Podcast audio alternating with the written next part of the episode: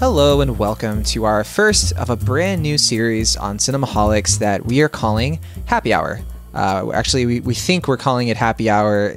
Could be a completely different thing by the time you're listening to this, but our working title for now is a uh, a happy hour. Who knows if it'll this will be a literal hour? But in this new occasional segment, uh, each of us cinemaholics are going to sit down with a guest for a one-on-one discussion about a topic that is on our minds. Uh, this isn't a formal interview. This isn't really a lot like our on tap episodes that we've done before.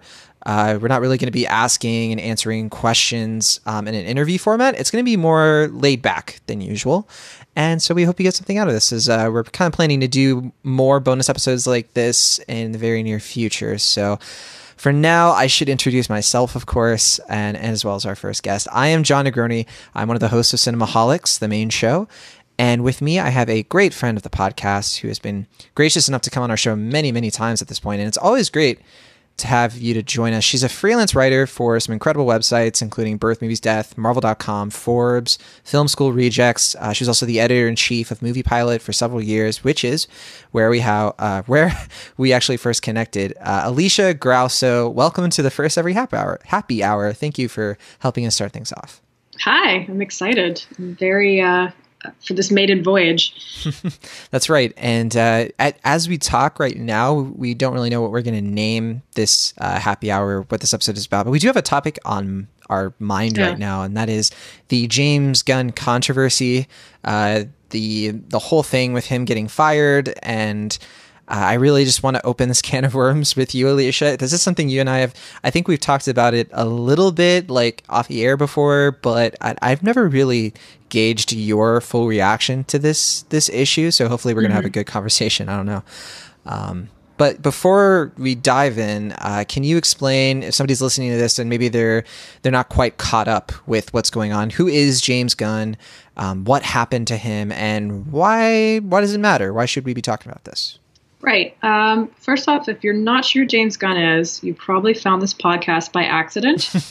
but welcome. Stay a while. Yeah. Uh, so uh, a it's been a little while now, but um, James Gunn basically uh, he's very outspoken and or was very outspoken and political on Twitter. Uh, very progressive, very outspoken. You know, supporter of women, minorities, and um, all that great stuff. Um, and then uh, an alt right um, kind of avatar, uh, Mike Cernovich, dug up some really offensive tweets that Gunn had tweeted quite some time ago, um, you know, years to even a decade in some cases. And they were admittedly truly in poor taste and disgusting, you know, jokes about kind of pedophilia or rape or just just not not in good taste. Um, and within like 24 hours of it uh, being brought to light, he was fired uh, by Disney, uh, let go, and it caused this whole big controversy. Dave Bautista wanted to walk from Guardians of the Galaxy. Um, it it caused a lot of backlash. Most people seem to think Disney's in the wrong, uh, but we'll we'll get into all of that. So, but yeah, long story short, old tweets of James Gunn were dug up. They were pretty awful, and even though he publicly admitted to them before in his apologized to them. He still got fired. End of context. Yeah. Wow, that's a lot of context. Yeah, and sorry. there's yeah. there's a lot. No, in a good way. Just uh, that really covers it. Um, I remember we first started talking about this on the Cinemaholics main show. Uh, I think it was one of our off topics, and we even said then it was like, man, this this issue we, we can't just spend like five or even ten minutes talking about it. Like it's one of those things that everybody has an opinion on, and you mm-hmm. can't really step on anyone's opinion because the tweets themselves are truly terrible. Uh, but there are a lot. There's a lot more to it than that. You mentioned mm-hmm. you mentioned Mike Cernovich, truly a disgusting, horrible man who's almost gotten people killed because of his rhetoric. I mean, this guy's the. For those of you who don't know, he uh, was pushing a conspiracy theory around about a pedophilia ring and a pizza place, and it led to somebody actually showing up there uh, with with a gun, you know, ready to shoot people. I mean, truly vile, vile people are behind this sort of thing. And as you said, it was obviously a campaign to discredit James Gunn to get him out of the limelight. There was kind of like this revenge, you know, mentality that these people were having against him because of something that had happened with Roseanne Barr very different sim- situation, mm-hmm. but this sort of like, all right, now it's time to get you know time to get our celebrity off of uh, the rails here. So that's what makes this kind of a a big topic. So, um, as far as like James Gunn, the person goes, Alisha, one of the main reasons I wanted to talk to you about this is because uh, when I was trying to think of somebody who is a fan of Gunn, who is a fan of his work, I, will never forget that uh, uh, years ago uh, when Guardians of the Galaxy came out, your quote was on the uh, the cover of the Guardians of the Galaxy Blu-ray. And mm-hmm. so I was like, there's somebody who really loves like this franchise. Can you speak like where are you at at this point? It's been a few years. I know you really loved the first Guardians. I don't know if we've ever talked about Guardians Volume 2 and as well as like have you been excited for the third one? I was. um, I, I was. I don't know that you can make a Guardians without James Gunn, without fundamentally altering what it is that makes it so great. Um, yeah, I, I, in the interest of full disclosure for everybody listening, I uh, was my critics quote, which was the best. The original quote came from a tweet that I tweeted after screening it, and it was "Move over Winter Soldier, Guardians of Galaxy is the best Marvel movie ever." And then they pulled that best Marvel movie ever and used it on all the critics' TV spots and yeah, it's on the DVD now. So if you have a DVD sitting at home, you flip it over. There's a good chance, there depending on what one you have, I'm yeah, you'll see me there. It was on a poster, so which is pretty damn cool. Um, no one can claim that you're not a fan of these movies, basically. Yeah, yeah. but it's and I love the second one too. I had some issues with the second one. Um, I think because again, the first one, you know, you just had so few expectations um, that the second was never going to live up to the first one in my mind, but I think he did some things really well and expanded on some things from the first one that I was really glad to see him do in the second. I think out of all of them, he's done the best job at kind of diving into character and uh, and kind of relationships. Um, and I don't know. I just I I can't imagine a Guardians three without James Gunn at the helm do you think the Russos did a good job? Because you know they they handled the Guardians characters in Infinity War, mm-hmm. and I, it is it is divisive. I know some people who really dug what the Russos did there. Some people are in the middle, and some people aren't fans. Are you? Uh, where are you at? I think the Russos did a serviceable job with all of the characters, but I don't think that when you have a character that isn't like you have to div- divide so much time between all of the characters I think in a movie like Infinity War, I think the best you can hope for is to not completely undermine or ruin the spirit of the characters. But I also don't think that movie, outside of Thor, maybe, and maybe like Vision and Scarlet Witch, mm-hmm. I don't think it necessarily added to the characters either. It definitely and didn't add. You're right. The you know a lot of people hate Star Lord for his decision. Mm-hmm. I don't hate him for it, but I also think that okay, he's impulsive, but he's not that stupid. Like he knew what was at stake. Hmm. So I I don't know. I just don't I I just don't see anybody other than James Gunn doing as good a job of those characters as James Gunn. Yeah, I I I I go back and forth because there are things that they do with the with the uh, the Galaxy characters that I did really enjoy. Uh, I think like the way Star Lord fights uh, or like his tactics, I actually thought were very clever and were true to the Chris Pratt's you know take on the character from the first movie actually. Whereas like I remember in the second one, there was nothing the characters, with the exception of Rocket, there's nothing that they did where I was like, oh wow, like that was a very clever solution that only this character would have done. Um, so so I appreciated that. I appreciated how Gamora and um, Josh Brolin's Thanos were able to like create a story out a story arc out of nowhere you know where mm-hmm. this movie did not give them a lot of time to like forge any sort of meaningful relationship so i i go back and forth because i do i do knit the movie as well in some of the same ways uh, mm-hmm. the star lord decision i don't know sometimes i'm okay with it sometimes i'm a little like yeah it, do, it doesn't quite fall like not that long before he was willing to kill gamora so why was he yeah it's a little weird I do. I do love. I thought Gamora did a good job. I just, I, I, don't, and maybe it was just because it was hard to the joy of that movie was seeing all the characters come together and not necessarily individual journeys for the most part. There are a few characters that stood out. Um, but I feel like a lot of the characters that had their own separate movies that are in the hands of other directors, as it should be, I feel like they didn't want to mess too much with those characters. Like Doctor Strange was awesome, mm-hmm. but you could tell you didn't want to mess too much with that character. Um, and granted, all of these directors only have these characters temporarily. They don't belong to them, but there's a reason why Disney hires these directors to direct the individual, you know, standalone franchises in the first place.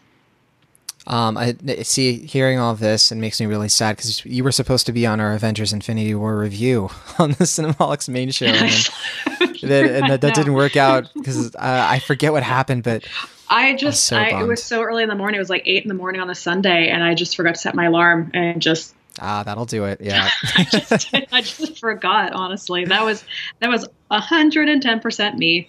Uh, Sorry. Well, it's fine because now we get to to litigate Avengers Infinity War all over again. Um, but okay, so I think we've kind of gotten the point across that uh, it is it is a bit of a question mark what Guardians of the Galaxy 3 you know can be I, right i also think too you have to wonder i mean dave bautista was pretty much ready to walk all yeah. of the characters um, all, all of the cast they signed that letter support for James Gunn, and Disney was basically like, "We don't care."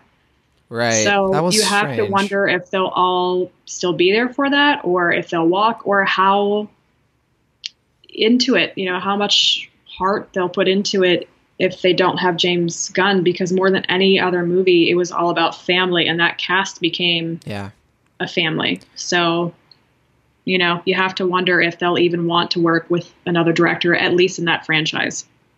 Um, yeah, I mean, I've heard some reports saying that Sean Gunn uh, could write it or direct it. Are they using James Gunn's script still? I I forget where the reports landed on that. The last I had heard, they were using his script, which man, isn't that a kick in the teeth? Um, mm. The last I'd heard, they were using his script, but I believe that there was like some arbitration and stuff pending.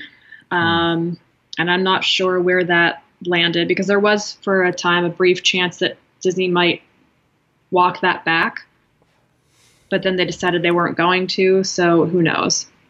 Yeah, I think the main thing with that was how quick it was. You know, mm. I, I, I, well, if, if, there had been a little bit more of a wait, you know, mm-hmm. maybe, you know, and some listening, you know, on on different sides, you know, maybe this decision would be a little bit different. But yeah, how do you go back on a decision like that? It's it's a very definitive decision, and I see both sides of like, you know, you you want to nip a controversy in the bud. You know, you want to distance this movie as far away from possible from a scandal, even though it's years away. But at the same time, you know, you want to be able to like actually hear the feedback from people and and not do the wrong thing. So I, I, mm-hmm. I it is weird. That week that it happened was the week right before Disney shareholders were about to sign off on the Fox Marvel deal. Hmm. I don't want to speculate. I mean, I am speculating. I don't know yeah. for certain, but I am pretty much 110% certain that had a lot to do with it. They wanted to have yeah. all of their I's dotted, all their T's crossed, and have zero controversy surrounding any part of their brand. And Gunn was the Disney cave to the right, hmm. and it worked. Right, and, and, now it's sort of being yeah. perceived as that they have a lot of this like power, you know, um, mm-hmm. that they think that they have. I guess uh, it, it, it is it is tricky. I, you know, I, I wasn't sure if we were going to talk too much about the controversy itself, but I do want to bring up, um, you know, this whole thing is over James Gunn joking about things that are disgusting from years and years ago, uh, and as you already kind of covered it, but you know, I, I read something interesting where somebody made brought up the point where they're like, I mean, hold on these jokes, like you could find jokes like this in like some of the more risque Family Guy episodes. Mm-hmm. You know, in pop culture for years, especially around this time, and this isn't to excuse anything. It's just sort of like if we can like take a step back and remember There's shock is shock humor. There was a yeah. time there was a period where it was that shock jock humor. I mean, Howard Stern made an entire career based on that. Sacha Baron Cohen made an entire career based on that.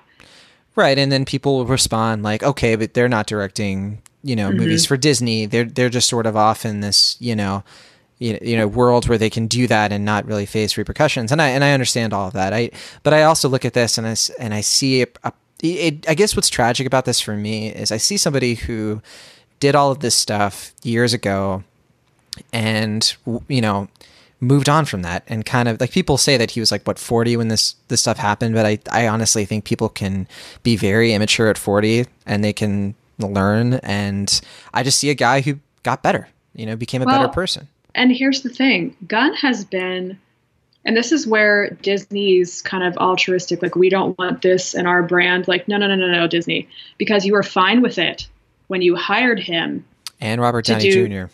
and Robert Downey Jr. but you were fine with it when you hired Gunn after he had been very vocal, very publicly about these tweets, and very vocal about how he used to be kind of a crappier human being, and very vocal about what he had said in the past, and very vocal about apologizing and atoning. Hmm. Disney knew full well about these tweets. Disney doesn't hire somebody without vetting them. They knew about these tweets. Yeah, he's been public PR, about them. That PR department was all years. over it.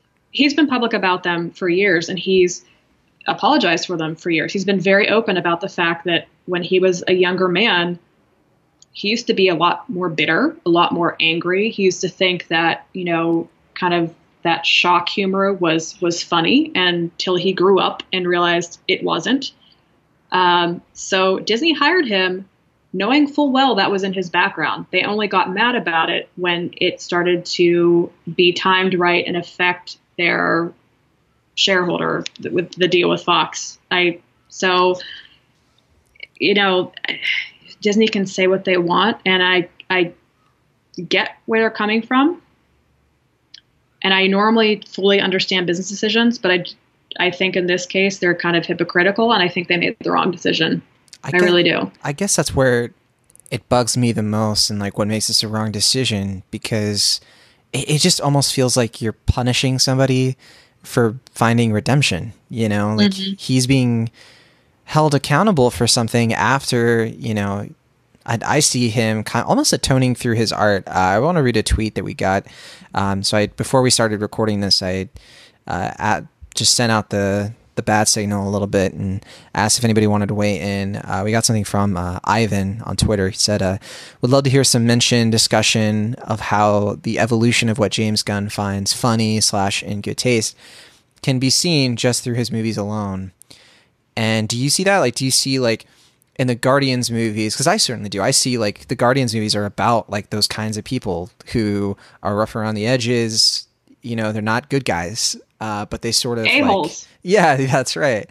Um, I, yeah, is the self awareness just gone? I, I don't get it. Creative endeavors, more than anything, reflect where a person is at at the time. And you know, we we we talk a lot about how movies themselves, entertainment itself, reflects the zeitgeist of the time. Horror movies will reflect what people are scared of at the time. Uh, entertainment movie or entertainment in general reflects the zeitgeist. Um, you know, we we've I feel like are just starting to come out of a very cynical time where bad people did bad things in just about everything, especially TV. Um, and James Gunn himself was the first one to say when somebody asked him what Guardians of the Galaxy was about. And he basically said, because it's not cool to care now. It's so like the world is so cynical that it's not considered cool to care. This is a movie that doesn't care if it's cool. Like it's about giving a damn. Hmm. It's about caring. And and I that always stuck with me because I was like, thank you freaking thank you because I had gotten so tired of just the raging cynicism of entertainment in which so many people have, you know, arcs where they fall from grace. I mean, Breaking Bad is probably as as phenomenal as that show is. Breaking Bad was the standard to which all other TV shows aspired, where you have a good man who descends into being, you know, blows past antihero into becoming a villain. Yeah. And TV chased that format where it was a lot of just bad people doing bad things. And I was, and I just thought, you know, where's the arc? Like, I miss the arcs where we can actually have redemption and where we can show kind of crappy people like becoming better human beings. And that's one of the things I really appreciated about the first Guardians of the Galaxy, and that Gunn was very aware of that when he made the movie. Like that's exactly what his intention was. That was my uh, biggest uh, criticism against that show Ozark on Netflix. Mm-hmm. Uh, that man, that one just really wallows in what I think are the wrong lessons of Breaking Bad, where it's all about you know a bad person trying to find ways to not be held accountable almost, and it's like. I don't know. I'm, I'm I know why a lot of people really love it, but for me personally, I just don't really want any part of that at this point because I, I just don't want those stories right now. I, am not mm-hmm. feeling like, you know, those stories made a lot of sense during like the Obama presidency, you know, because that was a spirit of like we were in the recession and we all were like searching for redemption.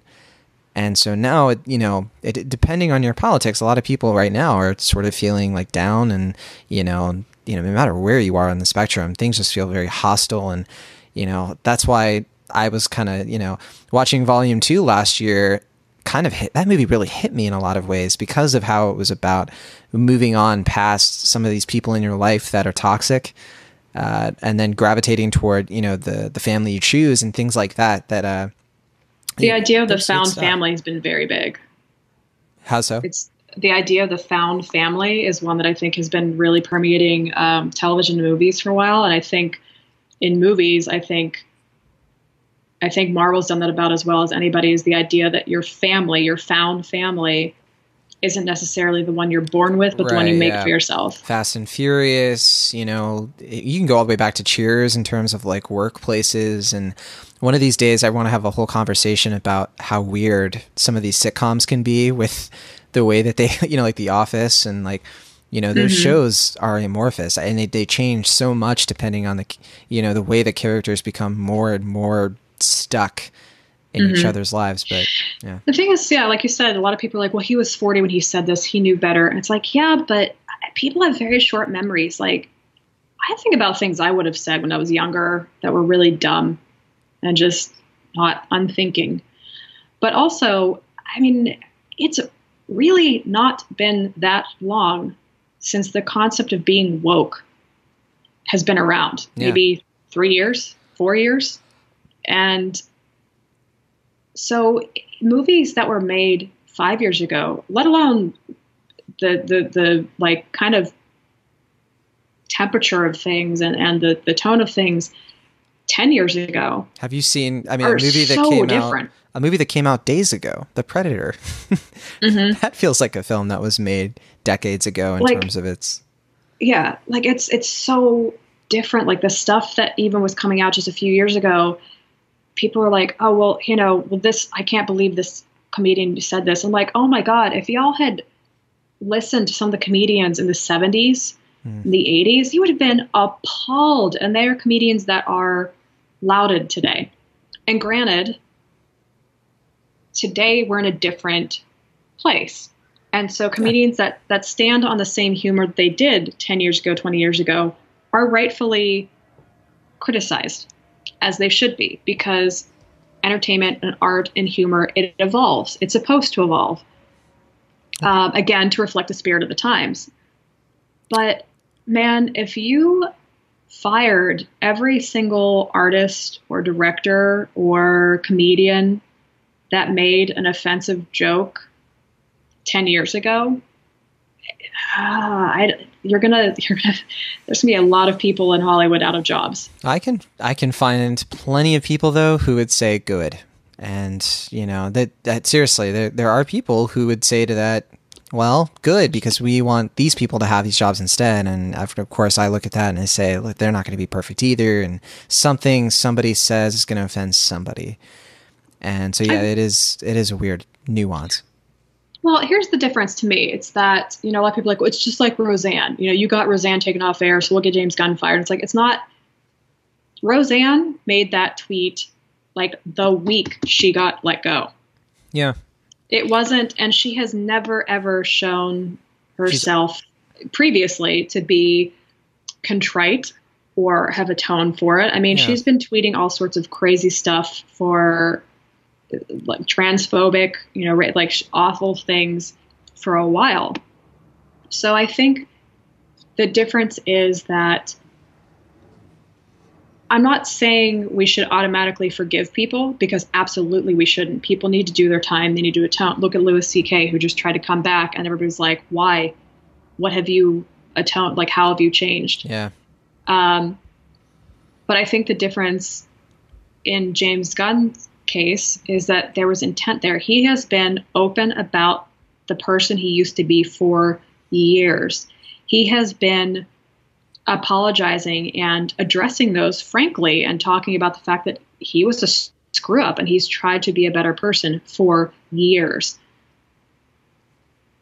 And in that, if that's the case, if somebody is genuinely trying to be better and showing that they are and evolving, then I don't think that punishing them, I think that that drags things backwards instead of forward, you know, making forward progress, which in theory is supposed to be the point, you know, of progressivism. And if it's not, then it just becomes about retribution and punishment and not necessarily about evolution and progression. That makes me think actually of uh, have you seen any of the new or any of BoJack Horseman?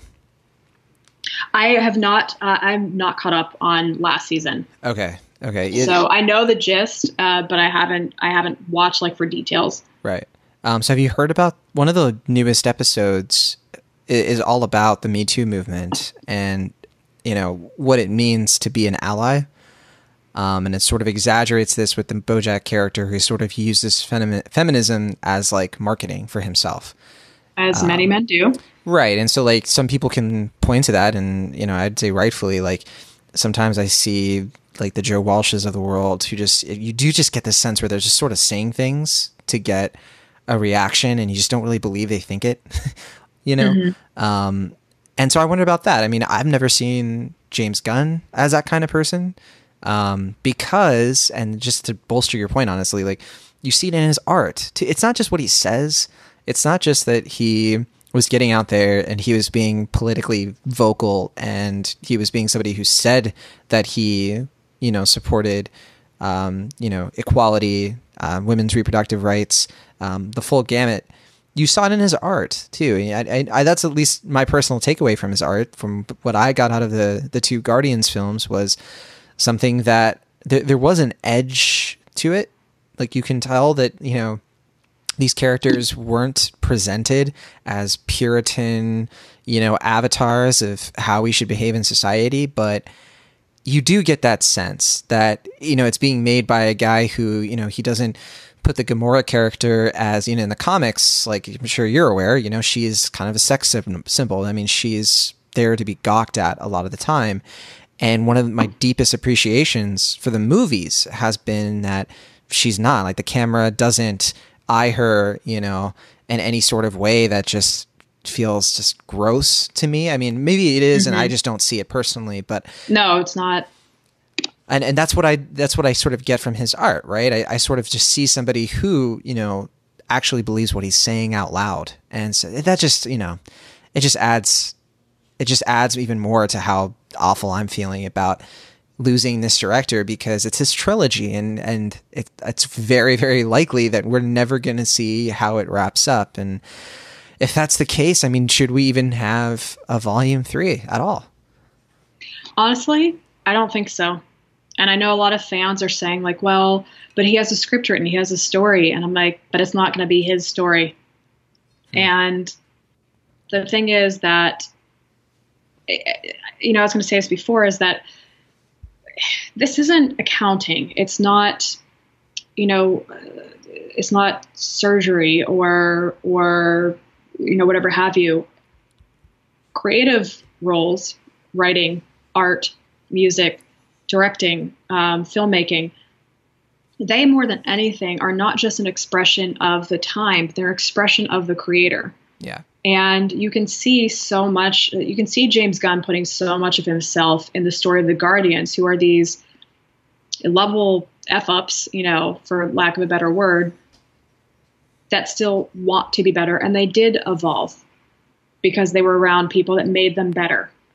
And again, he has been vocal about the fact that he used to be a much worse, much more scared, petty, mean, you know, bitter guy who fell into the idea of that kind of shock humor because that's where he was at in his life. He thought that's what was funny, that's what was edgy. And then he said he got older and happier and surrounded himself with good people. Yeah.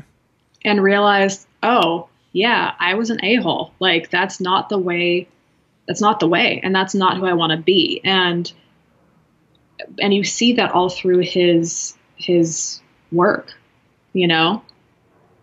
Yeah, I see it not just in his, I see it in his tweets, you know, I see it on the things that he's consulted on. And, you know, on the one hand, I agree with people who look at the situation and say, you know what, like another studio is going to hire him.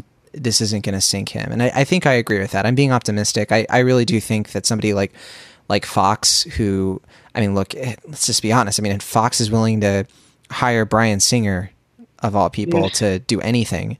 Um, if Mel Gibson is able to do work, you know, I, am not too worried about James Gunn. Maybe that's a bad thing. Maybe that is kind of indicative of how low our standards are at this point. But you know, for Disney, yeah, I, I I'm leaning toward what you're saying about if it's not his movie, what is the point? Um, and that's I want to throw another curveball at you, um, since we've kind of covered this topic. Uh, we've mentioned Dave Bautista. We've mentioned a lot of the characters on Guardians, but and, and maybe this isn't really related to the discussion, but it is sort of related to the future of the Guardians franchise. And I, I just want to get your opinion, Chris Pratt. Um, mm-hmm. where are you at with this actor, his career? and kind of his place in Disney. I'm just genuinely curious. I tweeted this the other day. I just wanted to know what do you, everybody, what do people think of Chris? Got a bunch of likes. I think a couple retweets, not a single person weighed in. Nobody wanted eh. to touch the topic. I'm surprised too. Eh. I'm he's he's alright. He's uh, Chris Pratt, I think, had kind of did for me what Jennifer Lawrence did, where he got way too famous way too quickly, mm. and then a lot of the a lot of the shine wore off for me. Um, he's fine. Yeah. But and I don't want to. I don't want to. I've heard rumors. I don't want to throw things out there uh, that haven't been great.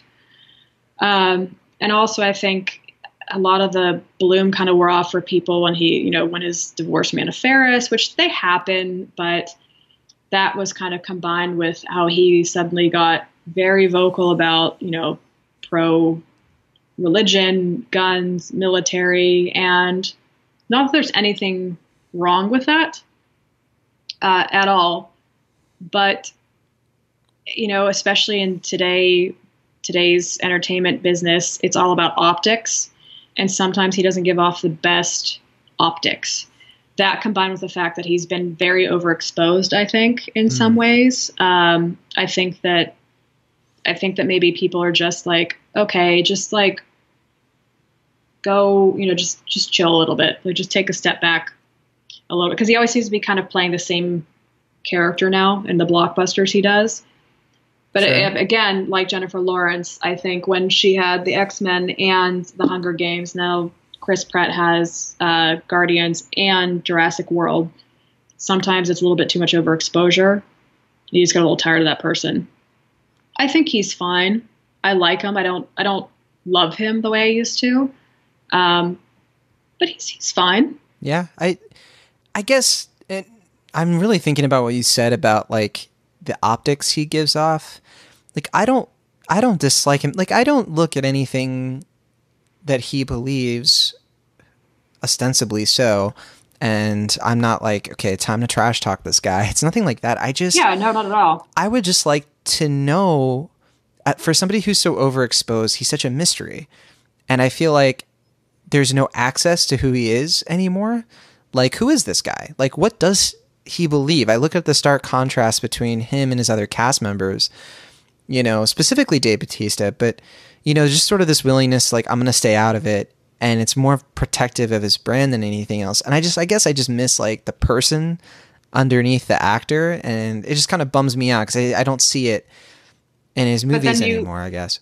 Yeah, but then you kind of have to actually ask too like we're at a day and age now where we expect mm-hmm. our celebrities to not just be actors and entertain us on screen, but also to make political statements and be outspoken and be on social media and have clear stances on very controversial topics and always say the right thing. And if you want to be like Dave Bautista, who's going to die on that hill, which, man, more power to him because I was like, yes, Dave, yes, thank you.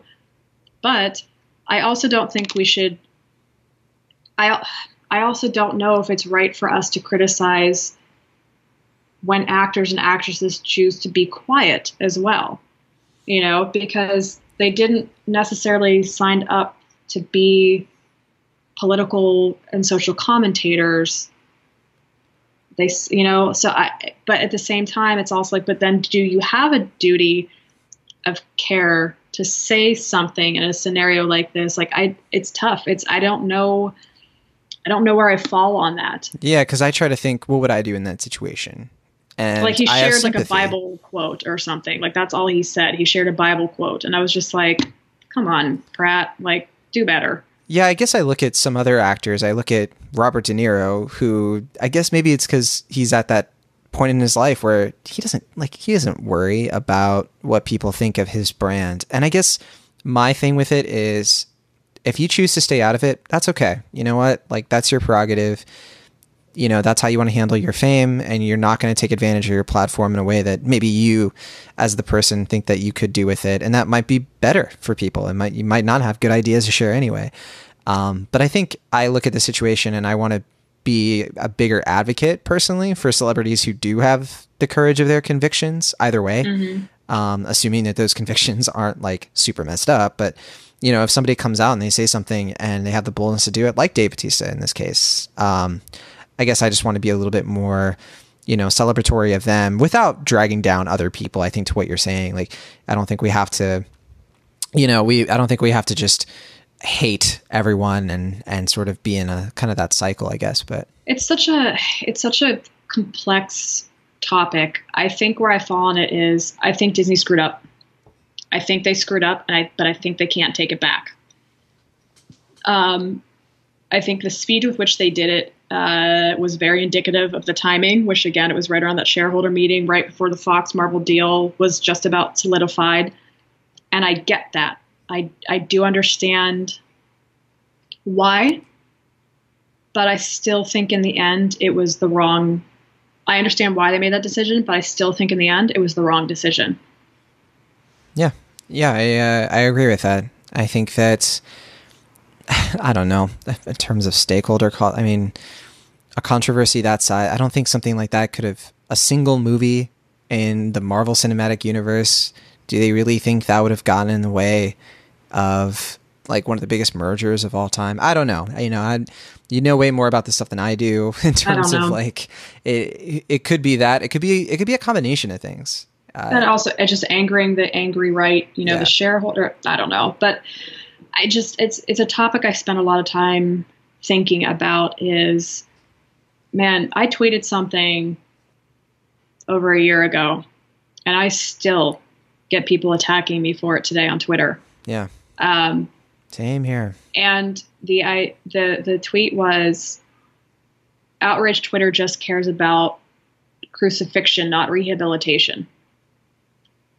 Hmm. And the thing is, is that again, I think people need to be punished for the things that they're doing now or that they've done in the past they haven't atoned for. Louis C.K. No, you should not have come back, you know, yet to do your uh, your stand up, and you definitely should not have made a rape joke in your stand up bit you know, Jeez. coming back from being sexually, you know, from being, you know, c- canceled because of sexual assault. Like that to me shows that no, you haven't learned. You didn't donate to any causes. You haven't been getting help that we know of. You haven't, your apology wasn't particularly self aware. Mm. Um, and it kind of tried to pass the blame onto other things instead of just taking full responsibility. And then you came back and you made a rape joke. Like, no, you have not learned and you have not atoned and you have not evolved. So, yes, in that case, absolutely if you, people want to cancel him, great. But somebody like or you know like somebody like James Gunn who again has been very vocal about this for years and has shown that he has evolved and atoned and regretted and tried to be better. And his and his actions have also spoken as loud as his words. Like if we don't let him if we don't let a person like that atone for something they've done how do we ever get better? Yeah. How do we ever advance you know evolve as a collective if we don't let people that are doing everything we've wanted them to do to atone for things they've done in the past if we don't let them off the hook or allow them to move on like how do we how is there ever any hope that we evolve i guess? I guess the problem that i see is that twitter twitter is not an organized religion you know? There are no ethical there are no ethical bibles if you will that we can look and nor there should there be for something like this. Like there's no rule book. There's nothing that says well hey sorry i know you want to cancel james gunn but it says here in you know this passage of twitter that uh, it's okay if you do this based on this this and that. you know everything we're talking about is so intangible. It's so based on public perception. It's so easy. Like right now if i tweet out something saying that disney should rehire james gunn i'm to get dozens of people who are going to respond and say that I support pedophilia. There is no sort of outline for this. There, there's no mm-hmm. way to win truth in these situations because you're not going to get consensus on this issue in the way that we really are craving. And I think that's where a lot of this stuff comes down to. And it, it's it's frustrating because we just sort of have to operate on a very loose definition of what's right and what's wrong because again, you could tweet something out that is right in line with everything we've been saying. And I can think of dozens of people that I respect who would not just disagree with you, but would have really serious issues with what you said and not be willing to talk to you about it. I, I don't really know what else to bring up.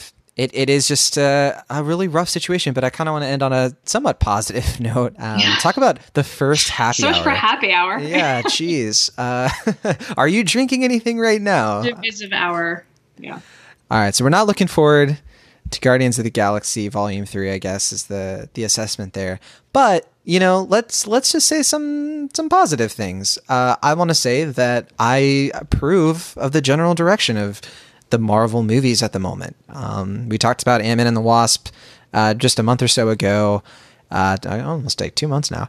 Um, mm-hmm and how we both really enjoyed that movie. Uh, I really enjoyed Avengers: Infinity War. I really enjoyed Black Panther. Um, so are you are you still feeling like good about where this mega franchise is headed? I am. Uh, I think also because after Avengers Infinity War or Avengers 4, I feel like we're not going to. I mean, they've already said it's it's going to be very different. I suspect we might have more standalones hmm. instead of kind of overarching story arcs, which would be great. At least for a while, um, yeah. I'd like to see some smaller, like director driven movies. You know, Fox is the best at that so far when it comes to superhero movies. Um, but I think Marvel could do a pretty good job with it too. Like the Marvel brand is established. Um, so, you know, that's, it's kind of, I feel like it's kind of bulletproof at this point. So it needs to start evolving. Um, um, you know, the next big arc you could do is Avengers versus X Men or whatever, you know, something with X Men in it. But until then, mm-hmm. I would be totally happy just doing kind of standalone, smaller films. Not every movie needs to make a billion dollars at the box office. Right. And you can do a whole decade of filling in the X Men stories before mm-hmm. you get into what you just said, the Avengers versus X Men. Um, can you imagine, you know, bringing back Chris Evans and Robert Downey Jr. 15 years from now, you know, mm-hmm. um, or 10 years from now? Um, for a big crossover event, just just for one or two movies. I mean, I'm sure Marvel's looking at that and and looking at the possibilities and you know rightfully you know following some of those paths. I couldn't I couldn't agree more with the idea of like there's so much more there are so many more stories for them to tell and i love how and some people don't love this but i love how the comics have been paving the way for these things for years and they've you know purposely, intentionally been putting new characters uh, diverse characters in some of the roles that were usually given to very samey looking characters, not just in their looks, but you know, in their origin stories. You know, where like there's a reason I the first Iron Man and first Doctor Strange are just so similar. Um, mm. But they're find I do I do see a lot of value in how they're they're establishing new characters who are so different. Have you have you played yet uh, Marvel's Spider-Man on PS4? I have not. I don't have a PS4, so I am not allowing myself to buy that until a few things happen. Um, Understandable. But I, I, can't justify buying it right now. Um, unfortunately, I don't want to spoil it. I mean, it's basically out there at this point, but Miles Morales is in that game. Yeah, yeah. Um, yeah, it's kind of a foregone conclusion at this point. But even just a moment like that, like we forget Miles Morales as a character has not been around for that long. But Mm-mm. and some people criticize, you know, and you know, there's some criticism critics who are just like SJW, like they don't have anything intelligent to offer. But there there are others who are just sort of like, ah, you know, I feel like they're just being diverse for the sake of it. But then you look at Miles Morales and like, uh, I was playing that game with a friend of mine, and as soon as Miles showed up on the screen, she lost it she was so excited and she was just like I I'm like I can't believe I'm seeing a character like this in a Spider-Man story. And I was like, man, like if a character like that can come onto the scene so quickly, like Marvel doesn't have anything to worry about. They have characters for days. Yeah, and you know, I just there's I would love to see like an A Force movie. Get all the women of Marvel mm-hmm. together. I'd love to see Young Avengers movie. Uh, we're Marvel's moving a little bit younger too with some of their characters. Um, put the Young Avengers together. I would love to see, you know, even I know he's, you know, in theory he's dead, uh, but ages ago, um, Tom Hiddleston pitched a Loki and Enchantress movie. And I want to see that movie. Like, I feel hmm. like I, I like Thor a lot, but I love Loki. And I think that of the two of them, he is the far more interesting character. What the hell happened to him when he fell off the Rainbow Bridge? Why did he go so evil? What, yeah. you know, like, what are his adventures that he's had in the thousands of years he's been alive? Like I want to see, like, and there was a lot of, um, there was so much groundswell for like a standalone Loki like villain movie from fans like a couple years ago, and I I don't know like I I want to see the Black Widow movie. I want to see a movie with her and Bucky Barnes, but I I would really be interested in seeing like yeah, show us some movies about the villains, or at least the ones we really care about, you know and I I feel like there's a lot of room to play with because again, I don't think every movie needs to make you know 800 million, a billion, one point, you know, almost two billion dollars. They can be more like Doctor Strange and Ant Man. I say, you know, they both made well yeah. over, you know, they still made over half, yeah, half a half billion. a, half a billion dollars, but but still, yeah, yeah, like not every movie needs to be the Avengers and break box office records. Like Marvel has established their brand. They don't have to go balls to the wall every time now, I don't think. That's exactly right. Um, well, you know, in this world of Venom movies and, you know, the, the Sony deals and, you know, it, eh, the fact that like the best Spider-Man movie in forever, you know, uh, being like a partnership, a collaboration, it just tells me that like even some of these older characters that they're kind of reimagining can still feel fresh and different, and like they're willing to try new things. Um, at the same time, Tom Hiddleston. Is he still in the Kong King Kong franchise, or was that just like a one and mm-hmm. done? I know. I think that was a one and done because that was set. That was set. Right. Him and Brie Larson. Although there is a theory that um, what's his name? Um, um, Charles Dance's character is Tom Hiddleston's character. Oh, jeez. As an old man from the first one, so I'm like, okay, uh, sure, that, yeah, that'd be kind of cool. Yeah, like, sure, sure, movie. okay, yeah, that's cool. Yeah, I I wasn't a big fan of Tom Hiddleston as kind of normal hero. I think he works great as an anti-hero, though. Um, oh, I see. I really liked Skull Island. I really liked that. Okay, that's interesting. Yeah, it, it, didn't. I'm going back and watching The Night Manager as well. So I do remember you really liked that movie, and I remember it for being for very specific uh, reasons. I think you were a fan of Brie Larson too in that, right? I want to put words in your mouth. Uh, yeah, I liked her. I liked her. Hiddleston was like the I I will never forget the scene with Hiddleston where he's just slicing through those characters and that I love over the top ridiculous the shot. katana, katana and the gas mask. I was like, I love this. Like Yeah. this is okay. You That's where what? I was like, can we just see more of that? Yeah, why not? I'm into it. Uh, no, I like him. I, I think he's a underrated actor. I've been watching The Night Manager because I have not actually watched that yet, and I think he does a really phenomenal job holding that together. Hmm, is that a series? I've never heard of this.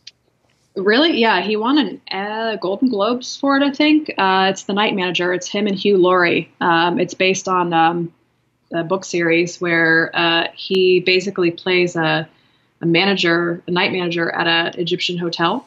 Jeez, I need to get on And- this. and uh, so through various means he gets pulled into the criminal underworld of um, as an informant uh, and a spy uh, as uh, for a, an arms dealer who is Hugh Laurie's character. When when did this come out?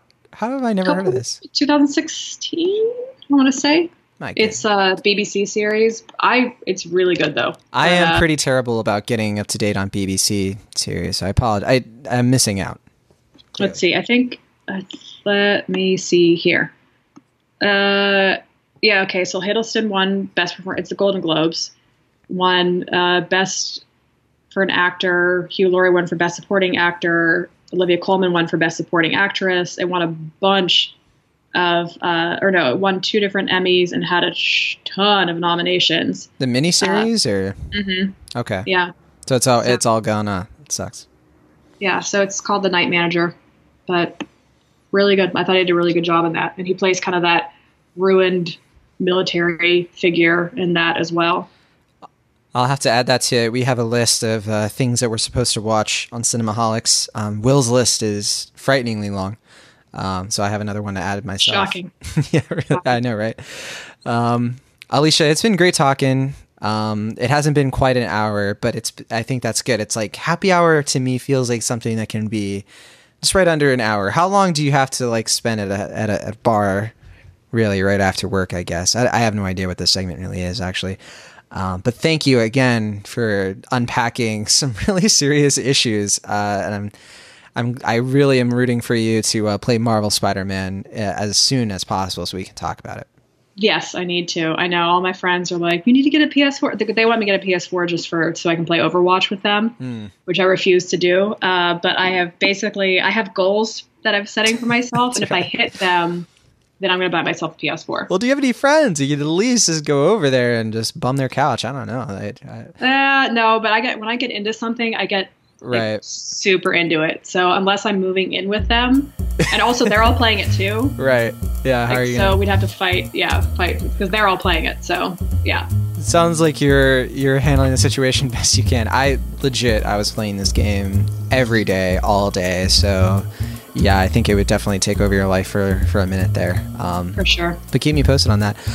Um, all right, well, that'll do it for this happy hour.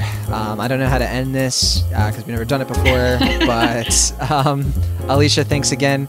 Uh, where where can people find everything that you work on, and uh, where can they connect with you? Uh, the best way to find me is on Twitter uh, at Alisha Grauso on Twitter. All right, sounds good. And uh, I guess we'll see you next time. Excellent. Bye.